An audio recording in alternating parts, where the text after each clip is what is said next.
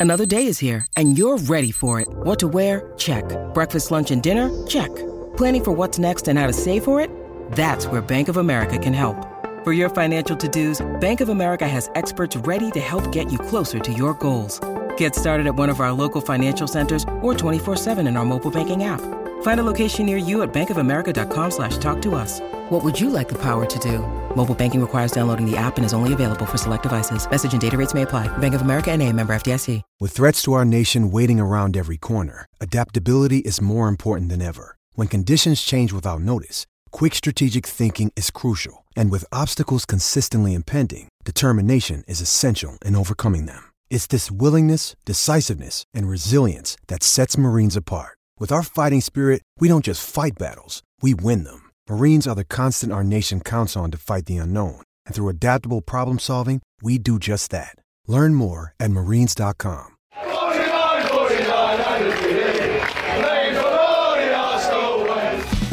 Hello and welcome to the Arsenal Way. Back again with our morning agenda show. And it is Monday morning after Arsenal's um, nervy victory against Nottingham Forest. I'm delighted to be joined by Tom for this one. Tom, how you doing? Yeah, good mate. Good mate. How are you?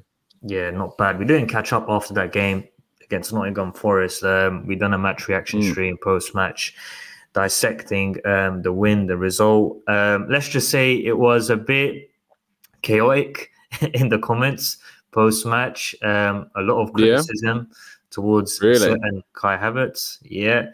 Wow. Um, but I just want to get your overall thoughts because um, you were there, obviously, delayed kickoff, Mm. 1 p.m. Um, how was everything in terms of from that to the match to the performance uh, to the end result? yeah, I was really happy with it. Um, I, I'm a little bit. I'm not surprised that there's been like a negative reaction because there's always some form of negativity surrounding the club. But I actually thought that we dominated things really, really well. I, I really enjoyed seeing the tactical change up that we had. Like Partey playing at right back was a question mark. But I actually think it helped us to really control the ball, limit them to very, very few chances. I think it's one of those that when you watch back in like the cold light of the morning afterwards, you realize how dominant we were, and actually hmm. the emotion of the end of the game and the kind of the the emotion of uh, kind of the the end of worldy feel, I suppose, about the fact that they nearly they could have equalised, you know, and they scored that late goal. But the reality was that they created like next to nothing in the entire game. So I was very very happy indeed with the the overall performance. It gave me plenty of encouragement for the forthcoming season, and uh, you know I'm I look at other teams like Chelsea, Liverpool drawing, dropping points already, Spurs dropping points as well.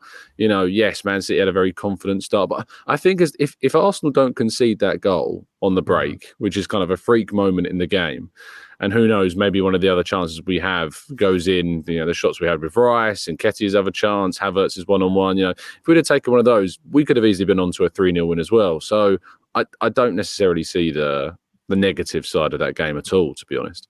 Yeah, it's fine margins in football, isn't it? Like if we, Mm. like you just touched on, go on to score a third goal, um, it's comfortable. Nobody speaks about the performances of, say, a, a Kai Havertz, etc. But the fact that Nottingham Forest pulled the goal back, um, there was obviously going to be a bit of uncertainty towards the end of the game. But Mm. what did you think of the formation? Because to many, it could be a surprise. But if I'm honest, I was not really surprised. The fact that Thomas Partey started in that inverted uh, fullback role. Um, we saw it towards the back end of last season. Uh, Mikel Arteta was basically auditioning that role, trying to see if it works in games against um, the likes of Nottingham Forest, etc. I think I think against teams like Nottingham Forest, which um, impose like a low block system, uh, implement Mm. that system. I think it works because these teams they're going to come and they're going to sit back. They're not going to come and attack Arsenal. So we need to find different avenues to basically unlock their defense against teams like Manchester City. Liverpool, I probably wouldn't go with that formation. I think we have to be a bit more solid defensively. But against teams like Nottingham Forest, it's not a bad formation to implement, isn't it? Yeah, absolutely. And I think that's Arteta's trying to create, you know, a situation where he takes the the onus on dominance and use a formation that gives us the most control and recovery of possession as quickly as possible. It's just the fine tuning of how we create those big chances. You know, people highlight the fact that our XG, I think, was less than one, and Forest ended the game with more than one. I think it's one of the first times we've actually lost in the XG charts. But I think that that comes from you know adding greater confidence, greater consistency of, of opportunities, and, and I think it was a, a, great exercise in showing how malleable the system and the formation can be. You know, it wasn't just Partey at right back because Ben White was still operating in a right back role for a lot of the game. You know, running up that right flank, overlapping um, with Bukayo Saka and combining with him while then Partey tucked inside. So I love the flexibility that we've got. I love that, you know, we'll probably see something different as well against Crystal Palace, keeping the opposition guessing. We don't know what they're going to do. You know, we don't know what Arsenal are going to do. And I think that creates a, a greater danger for us um, and for the opponents as well. So, yeah, I think overall, got to be really positive about it. I want to get your thoughts on Kai Havertz's performance because it's interesting. You know what? I thought he wasn't that bad to be fun, to be honest. I think. Oh, he wasn't. No. Yeah, when he was when he was playing in midfield, uh, I spoke about it post match. What I want to see more from Kai Havertz, I want to see him um, show for the ball more, ask for the ball. Basically, not basically. He at times he stands there and he's waiting for someone like Odegaard to pass the ball. Ask for it, demand it, and I think that's something that he needs to improve on. I think when he went um, up front in the number nine position, I think he relieved a lot of pressure for Arsenal. He was physical, he was dominant, he was running in the channels. But Arsenal fans, post match, they've been, let's just say, majority of them have been critical of his performance. But how did you feel? Yeah, it is interesting because you know, I, I, was at an event last night and we did an experiment with a, a good sample size of like 50 odd Arsenal fans and said, like, um, give us a cheer if you thought Kai Havertz had a good game. And then we did the opposite and give us a cheer if you think Kai Havertz had a not so good game and there was no cheers for the not so good game. It was only noise during the good game, and so I feel as though that there maybe is this dichotomy of what actually the online, you know, hyperbole, you know, faceless kind of responses give you, and also maybe what the people that were in the stadium or you know that are, are willing to you know put a face to the comment are more willing to say. And I think that actually Havertz had a decent game, uh, and one of the criticisms I saw is that apparently he slows us down. He's you know too languid, doesn't do things quick enough. I'm thinking, who's he replacing in the system at the moment? Mm-hmm. And it's Granit Xhaka, yeah, who was hardly an electric, dynamic midfielder, you know, full of bursts of energy and running. You know, so I don't think he's slowed anything in comparison to what we were doing before. I think he adds more to us going forwards. I think he adds more threat aerially, as you were talking about, more physical um, attributes as well, even when he's in midfield, not just playing at centre forward. And I just find it really odds that he's become kind of this lightning rods for criticism. And I've labeled it as lazy. I think it is lazy to be this critical this early and, and, to not give it more time and be more patient about what we're seeing in him because I think it is too critical right now. Um, and again, he comes off the back of three difficult years at Chelsea he comes in for a fee which people are trying to raise as expensive. But trust me, that ain't an expensive fee in 2023. You know. Chelsea, uh, Liverpool have apparently agreed a 60 million pound deal for Romeo Lavia this morning. Like 60 million pounds for a 19 year old with one season in the Premier League, 150 million pounds for a midfielder of a, a year and a half in the Premier League in Caicedo. This 65 million pound fee, in, in the context of it being Arsenal's third most expensive player uh, I think, behind Rice and, and, Pepe. Sure, you can label it like that if you want, but actually, in the context of what money gets you these days, you know, I think that he's a, a ready-made player, but it's still something of you know a, a revival, if you like. Uh, it's just it's, it bugs me that we're so quick to to you know criticize or abuse in some sense because some people are unfortunately being abusive already. Um, I think it's a real cowardly shame that they choose to do that. Yeah, like it's his first game in an Arsenal shirt uh, in, on the Premier League weekend. You need to understand that he's come from a Chelsea team where his confidence was shot. His confidence was all over the place, and it's going to take him time, whether that's a few weeks, whether it's a few months, for him to adjust, for him to be more accustomed to uh, Mikel Arteta's system. And I, I can already see it. Arsenal fans have an issue with always finding a scapegoat. They, they do. The fan base always always wants to find one scapegoat and I hope I'm wrong, but I can already see Kai Havertz being that scapegoat. Like even if he has a decent enough performance, a good performance, Arsenal fans are going to be on his back. They're going to say, "Oh, he was awful." So let's just give him a few weeks. Let's support the guy.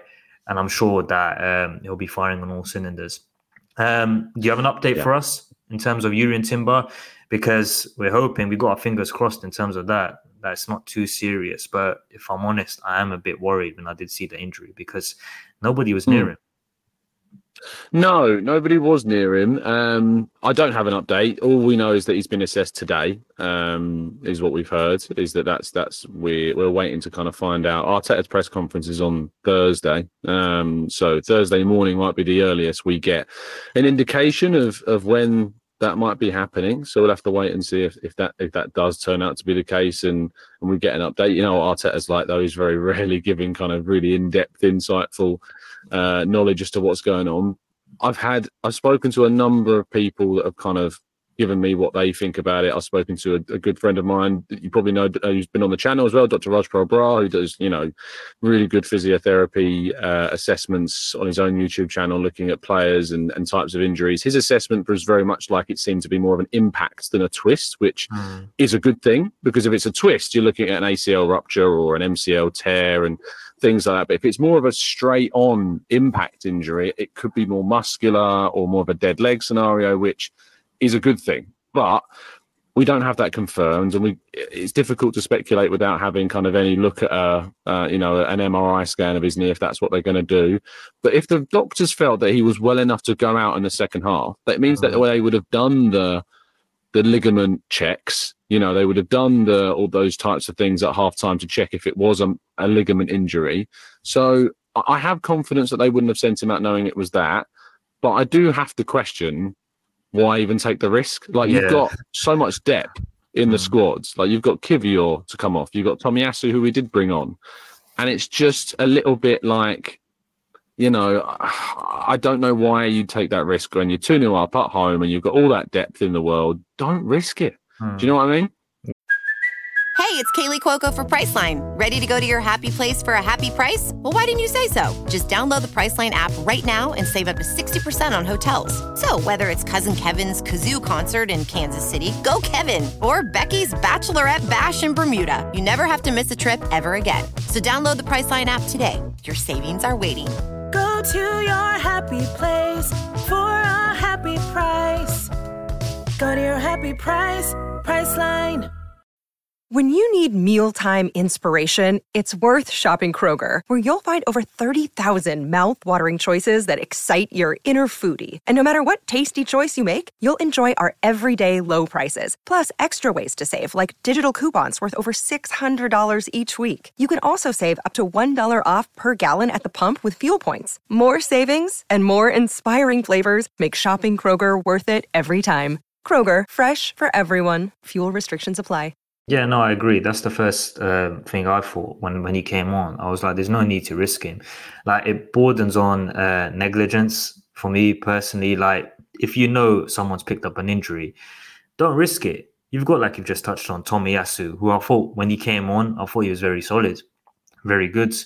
So I'm hoping it's not a serious injury, but I was just worried because like when no one's near you and you just fall to the ground it, it's always worrying when you see that. But I'm hoping it's not too bad because obviously Jurrien Timber did come out on social media and he did tweet um, back soon. So if it was a serious injury in terms of um, say a knee injury, I think there'll be more um, worried faces. Even after when he came off, he didn't seem too worried by the facial expressions, but you just never know. You just never know in terms of that. But moving on to transfer news, uh, TC, uh, Kieran Tierney was not in the Arsenal squad for the game against Nottingham Forest. Um, it not seems injured.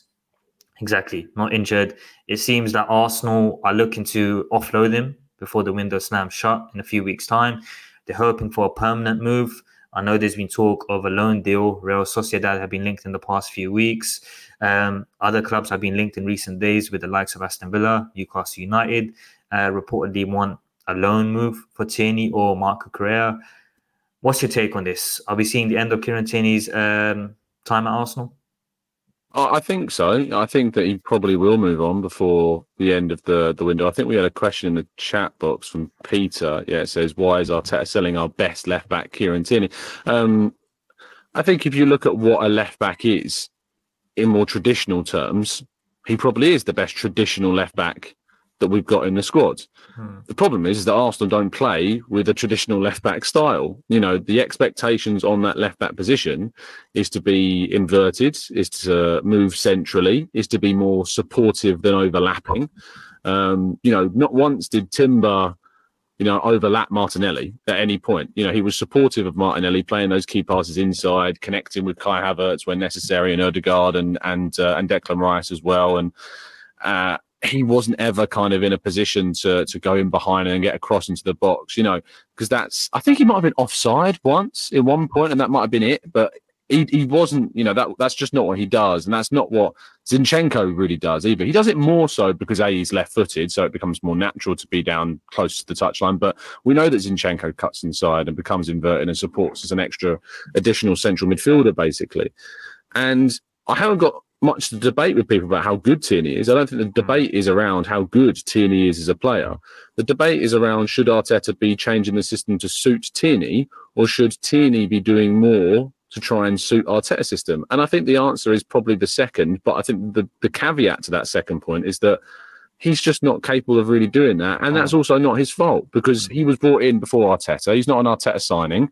And Arsenal have since brought in four options now in Zinchenko, Timber, Tomiyasu, and Kiwior, who can all play to what Arteta feels is a more, you know, akin to what he wants. And that's why Timber started. Zinchenko's not fit yet, obviously, but why both Timmy, uh, Tomiyasu and Kiwior were on the bench and Tierney wasn't? Because Arteta feels that's the best option for what he wants. Now, we can disagree with that, and that's fine, but that is the reality. And so, because that's the reality, we've got to try and think about what's best for Kieran Tierney moving forwards. Now, it doesn't seem that there is an obvious option mm-hmm. in terms of a sale this summer. There's suggestions that there might be options for an a loan with an option or obligation to buy. If there's an option to buy, I wouldn't do it personally. I'd yeah. just because he's got three seasons left on his contract. So I'd say if you're going to loan it, do a dry loan or with a significant obligation to buy it. Maybe with an option that turns into an obligation after a certain number of appearances, potentially. But it has to be for me upwards of 30 million pounds because that's what I think he's worth, upwards of that amount of money. Some people would say he's worth more, but if we're honest, he's had his injury issues. He's not playing much. He is available for transfer, you know, and those factors do lower the asking price compared to some other players. You know, you think about what we got Timber for, you know, just upwards of 30 million pounds. So if Timber's getting into the Arsenal team and starting, the player that's fourth choice or potentially even fifth choice, um, if he if he's in that position, he's probably going to go for around 30 million pounds upwards of that mark. So a loan, a dry one would mean he comes back in the summer of 24, having played, you'd hope, a full season without any injury issues, fingers crossed, and we can hopefully get a good fee for him after that season. If not, it's it's a very difficult scenario. And there is part of me that doesn't want him to go to Newcastle because I think he would really thrive there. And mm. that would be a problem for us. So yeah, it's it is a difficult one. But what do you think? Yeah, no, I agree. That's like I was a bit skeptical when I first saw the reports linking him to Real Sociedad because we spoke about it last week. There's always been talk that he's homesick.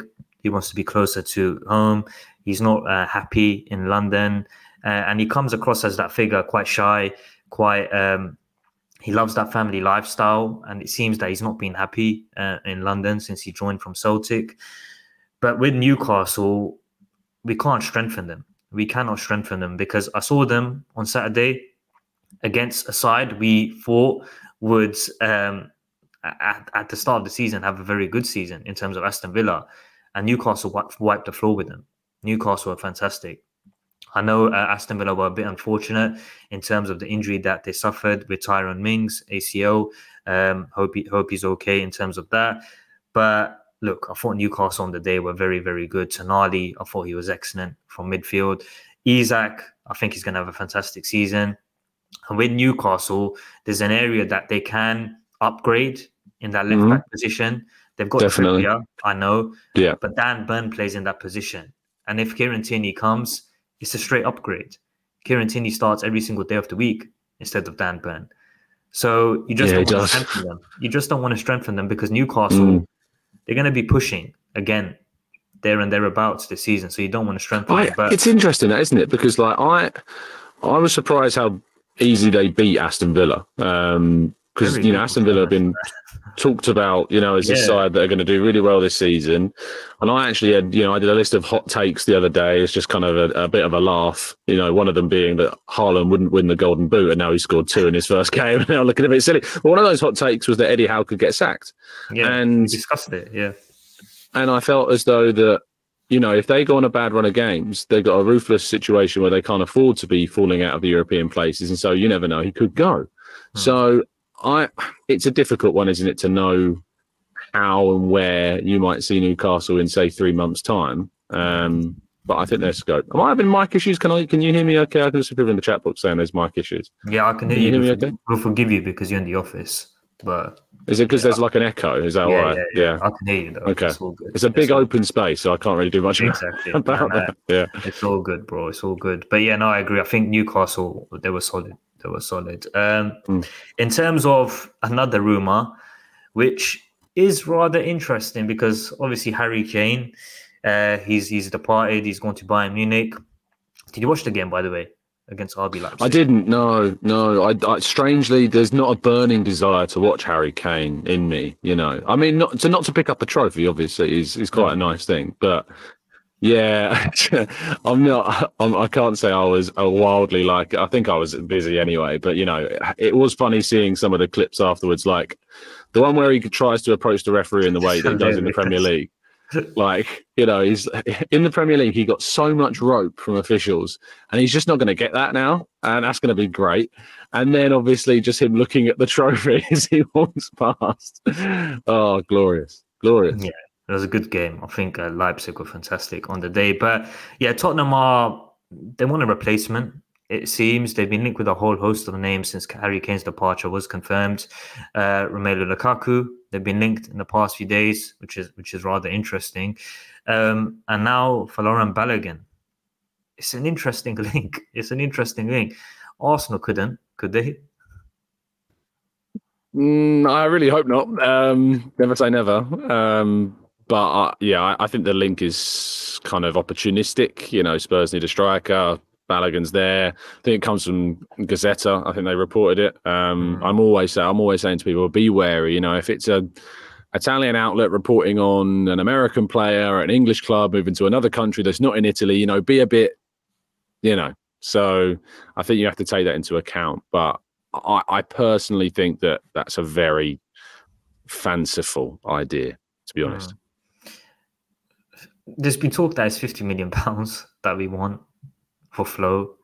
But what would make you like think about a potential sale if Tottenham were say interested? Spurs, Yeah, Spurs. like 80 million, Yeah, fair enough. maybe more.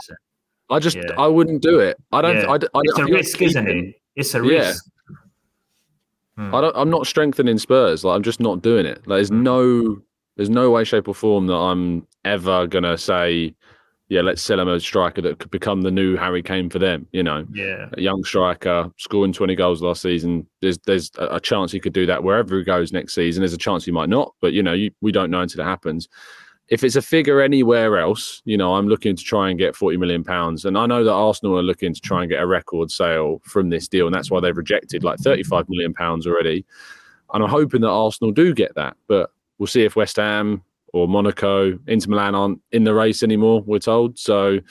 Let's see if anyone else comes in between now and the end of the window. But I- feel as though in these last, what is there, two, just over two weeks left of the window, it's nice to be sitting there knowing we've basically done what we need to do. I know that we could bring in another forward potentially, um, but it's nice knowing that we're kind of like, there isn't pressure on us. Outgoings is a bit of pressure, but I think that's, you want that pressure more than needing to get players in. Hmm. No, definitely, definitely. Um, I want to speak briefly about Eddie and Nketiah because we're speaking about Balogun, and I think this kid needs his praise. Like he, he, he, it's always weird with Eddie, and I don't understand it. Like even if he performs good, even if he puts a nine out of 10, 10 out of ten, there's still criticism labeled towards Eddie and Nketiah. What was the criticism? On social media? Ah, in the second You spend too much time on social media. oh, it's like too much. You know what? It's like on Twitter or X, I, I should say. X, Like yeah, uh, yeah. I, I'm always on it, and like I get frustrated, and sometimes I have to bite my tongue. I'm thinking like, Mm. what are you people watching? And I think they're comparing him to they have a dream, Arsenal fans, yeah. They want a striker which is better than Gabriel Jesus and Eddie Nketiah. Mm. So do I. Mm. So do I. But give me a striker right now, which is available in the market that we can get, that's going to come in and replace both of these two strikers. You can't. You can't. Mm. I keep Mm. hearing names of Osimhen. It's not going to happen, folks. I keep hearing names of Mbappe. Yeah, seriously, Mbappe. It's not going to happen, folks. So Eddie, for me, like he wa- he was great against Nottingham Forest. He was great. Mm. He has different like weapons in his armory, which I think are different to Gabriel Jesus. And I like the fact now. Remember, there was always talk that can he work with Gabriel Martinelli? Remember last season, like can can they have that partnership? Is it fluid? Great piece of skill from Gabriel Martinelli to basically unlock the defense. The nice little pirouette. And Eddie, Intentional, by the way. Completely intentional. Of course, it's the it's the Yeah. samba. It's the samba. Bailey tried to tell me yesterday it wasn't. That it Of was course it was. Nah, it was. It was. you know, you know Bailey's hot takes, man. Of course, yeah, of course, yeah. But yeah, Ed, Eddie, bro, like he, was great, wasn't he? yeah, I, I, I like you. You know, I'm very grounded with Eddie because I think that uh, there's something to be said about the fact that I think that if Arsenal want to win the title, is Eddie and Nketiah good enough to be the number two at Arsenal? And I have questions about that. Hmm. But the thing is, is that I want him to prove me wrong. And when he does, by doing things like he did at the weekend, he has to be praised for it. So, what is the point in kind of languishing on criticism of Eddie or continuing to say he's not good enough? You know, the amount of comments I got left on a show I did the day after talking about Eddie Nketiah after he'd scored, and I was saying he did really, really well. That's the type of thing that he needs to do. He has to try and change the conversation from not just stepping in for Jesus, but the talk being about him and what he is doing. And I have people just leaving comments like, not good enough, sell him, get rid. And it's like, just give the guy a break. Like, just let him play. And like, don't stop being so proud in like your own opinion about the fact that you don't think he's good enough. Because I'm certainly not. I never used to think he was, and there's still questions marks I have about him. I But I want to be proven wrong. I Mm. want to look stupid if I end up looking stupid because it means it's the betterment of Arsenal and him, which is He's a what I want likable kid as well. He's a likable Exactly. He's played with Bailey. Do you know that? Do you know he used to Yeah, play yeah, with Bailey mentioned, yeah, Bailey mentioned it. Is Bailey a fan? Yeah, yeah. He, he pulled out a photo yesterday of him and Eddie and Nketiah on the same team. So you you know go. There you go. can't judge him. yeah, no, but it's like you always hear talk. You know what I like about Eddie and Nketiah? I think when he starts games, he makes an impact. He either scores scores a goal or he makes a contribution, which is vital to us getting the win or three points. I think what he needs to improve on is when he starts from the bench and when Mikel Arteta calls upon him, he doesn't make that same impact. And I've seen it time and time again. And there's always been talk that Trossard should start more games in recent weeks. But I look at Trossard and I think Trossard is a fantastic player, but he's more suited to coming off the bench and making an Yeah. impact than Eddie Nketiah. And It's Eddie new Olivier Nketiah- Giroud is Exactly. Trossard. It's, so it's, of tough those with ones, Trossard, isn't it? Because like I think he's good enough. I think he should start. Like I think he should start games, and I think that's the one that Havertz is going to fight with. Because I think that a lot of people argue, and fair enough, that Trossard should be playing instead of Havertz, and I don't have an issue with that opinion at all. Hmm. You know, if you think that Trossard should be in ahead of Havertz, I have no qualms. I, I haven't got a debate for you because I think that you're well within your right to want Trossard to be starting in this team. You know, but I, I think that Havertz has got a really good, you know, chance of of also doing it as well. And let's just wait and see. Yeah. Finally, before we wrap up, you spoke to Matt Turner um, after the game um, against Nottingham Forest. Um, interesting interview. Um, I like the fact that he chucked into David Raya question and fair play to him. He responded. He responded. Yeah. So let us Yeah, know. Let us know what, what was that all about. Yeah, he answered a few questions. Uh, first of all, the first question I asked him was that obviously now he's a Premier League starting goalkeeper, but it's not at Arsenal. Kind of how does he feel about that? And you know, he was very open about that, saying that you know he's he, he it's not necessarily worked out the way that he thought it was gonna, but like he's really happy that he's in his place and he feels really good about that. But the key question I think, obviously, is a lot of people would, would be focused on, is that asking him what advice that he would give to Raya to try and compete with Ramsdale, where Turner's not necessarily succeeded. Hmm. How can Raya succeed in doing that? And he, I loved his answer talking about the culture as kind of a really key part, and that Yeah. shows you that even if you're on the fringes, you have to have this Arsenal culture instilled within you. And I think that's really, really key. So I love the answer he gave. He also talked about work ethic and working really hard, and you know that he felt that he did that to as much as he could, but just that Ramsdale ended up being great, and that every time that every time Turner would be good in a Europa League or Cup game, Ramsdale would follow that up with three really good Premier League performances. You know, so he was never really. If the door opened ever so slightly, Ramsdale shut it, you know, straight away. And that's what Raya will now have to deal with is that I thought Ramsdale was good against Forest. I know some people like to place blame about the goal. I don't look at him the, for the goal, to be honest, at all. It's a really mm. good counter attack and a really close range strike, and it's very difficult to deal with that. But overall, I thought his distribution was on point. I thought he dealt, yeah, he commanded his box really, really well. So yeah, I think Raya comes in adds real good competition, but you know Ramsdale is going to be very, very hard to dislodge. Should we get an announcement today? You hope? for real? Yeah, fingers crossed. I th- yeah, I think hopefully think so. yeah. it'll be today. Yeah, yeah, hopefully. Fingers crossed because I know his family was oh. in attendance.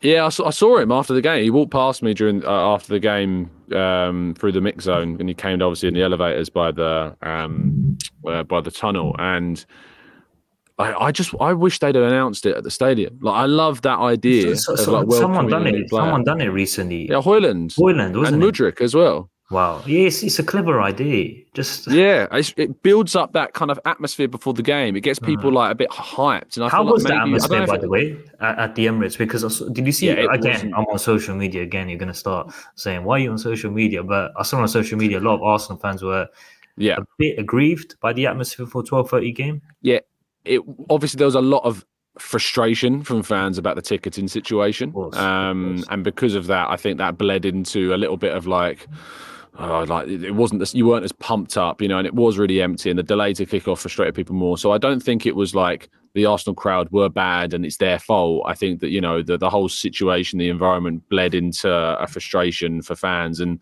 there was still a really good roar before the, at the start of the game, and but it did peter out relatively quickly, um, and it wasn't really able to get back going. There wasn't too many loud chants. But we're at Palace on Monday night. Um, Arsenal away fans are always incredible. Um, so I'm looking forward to that one. It's a very small press box. I've not been. The, I've been to Palace a load of times, but I've never done the press box there. And I hear it's it's quite the uh, the cozy environment, shall we say? So that could be an interesting one.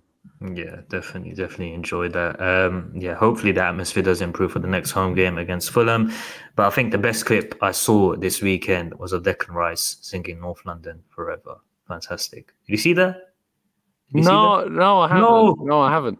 I need to send you that. I need to send you. Was that. he singing it before the game? Yeah, he was singing it before the game in the huddle.